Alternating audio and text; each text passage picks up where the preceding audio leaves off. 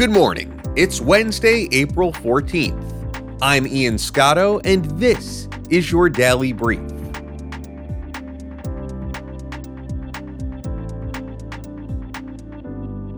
Federal health officials in the US recommended yesterday that states temporarily pause the use of Johnson & Johnson's COVID-19 vaccine while agencies review reports of blood clotting incidents. The recommendation falls short of an actual order to stop, though all 50 states followed suit, and agency scientists meet today to review case data.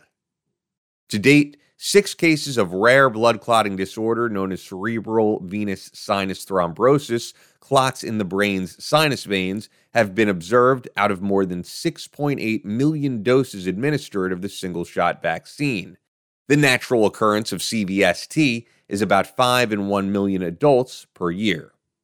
The incidents are similar to what has been observed in Europe's use of the AstraZeneca vaccine and all six cases have occurred in women aged 18 to 48 and arose in the second week post vaccination.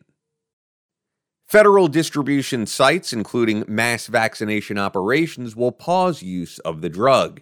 To date, the vast majority of vaccines delivered have been from Pfizer slash BioNTech, 119 million doses, and Moderna, 103 million doses, compared to 16 million doses from Johnson & Johnson. However, the logistical convenience of the one dose regimen has been viewed as key to accelerating distribution. The U.S. is averaging around 750 daily COVID 19 deaths, down 6% over the past week, despite new cases rising by 7% over the same time frame. The U.S. has vaccinated almost 80% of those aged 65 and over, the most vulnerable age group, and experts say the next two weeks will show whether the death toll has begun to decouple from case rates. The prosecution in the murder trial of former Minneapolis police officer Derek Chauvin rested its case yesterday, turning the floor over to the defense on the 12th day of the proceedings. Chauvin faces three charges second degree unintentional murder, third degree murder, and second degree manslaughter in the May killing of George Floyd. The trial has broadly focused on two lines of questioning. First, whether Chauvin's restraint, a technique known as prone restraint, which Chauvin applied for more than nine minutes, followed proper training. Second, whether drugs in Floyd's system, along with his general health, were the primary cause of death. The prosecution called more than three dozen witnesses. The defense called a number of witnesses on its first day, including an ex girlfriend of Floyd and an officer involved in a 2019 drug related arrest of Floyd.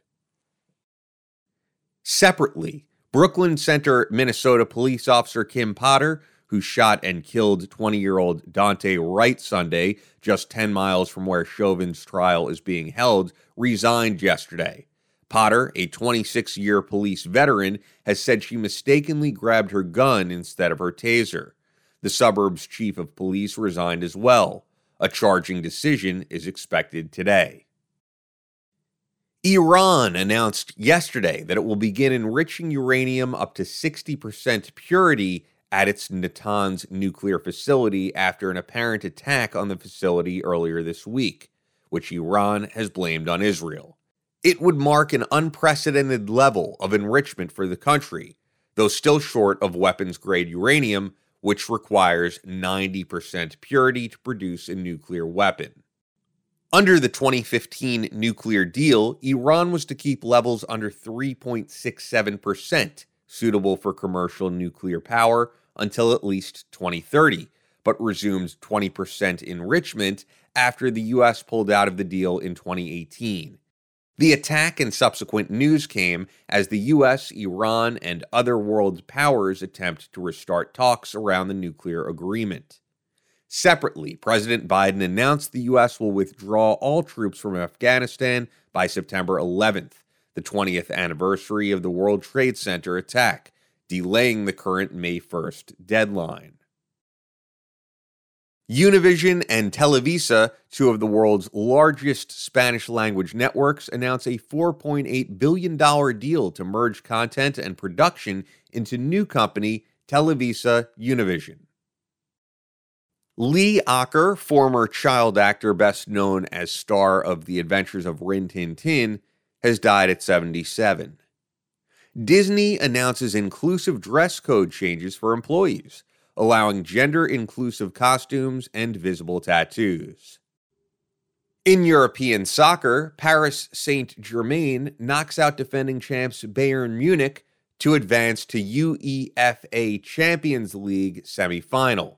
Chelsea also advances. A study finds a subset of neural stem cells, cells that differentiate into specialized neurons, age more rapidly than other cells, likely playing a role in natural cognitive decline as organisms age. CRISPR study suggests modified mosquitoes can be gene edited to allow the inheritance of anti malarial traits in offspring, providing a possible route to eliminating malaria. Northrop Grumman makes second successful docking of its mission extension vehicle, a spacecraft that latches onto old satellites to extend their lifespan. Cryptocurrency trading giant Coinbase sets reference point of $250 per share ahead of today's highly anticipated direct listing initial public offering. Southeast Asia ride hailing giant Grab to go public via SPAC valuing company at near $40 billion, the largest special purpose acquisition company of all time. U.S. consumer prices increased 0.6% last month, representing the largest gain since August of 2012. The U.S. intelligence community releases the 2021 Annual Threat Assessment.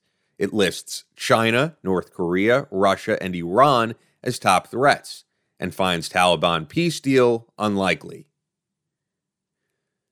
Taiwan says China flew an estimated 25 fighter jets into its airspace in a show of force.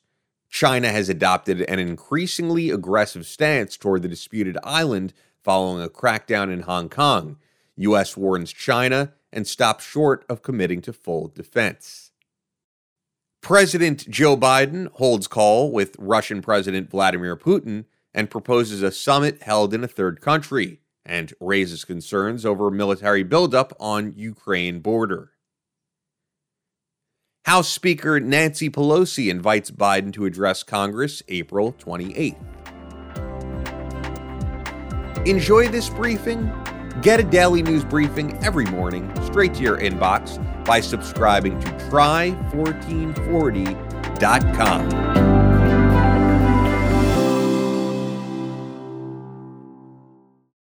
Hey everyone! If you're anything like me, I can guess that your time in the morning is pretty limited. And the last thing we want to do is filter through piles of biased news disguised as fact. So I joined 1440. And you can too. Get a daily news briefing delivered every morning straight to your inbox by subscribing at www.try1440.com.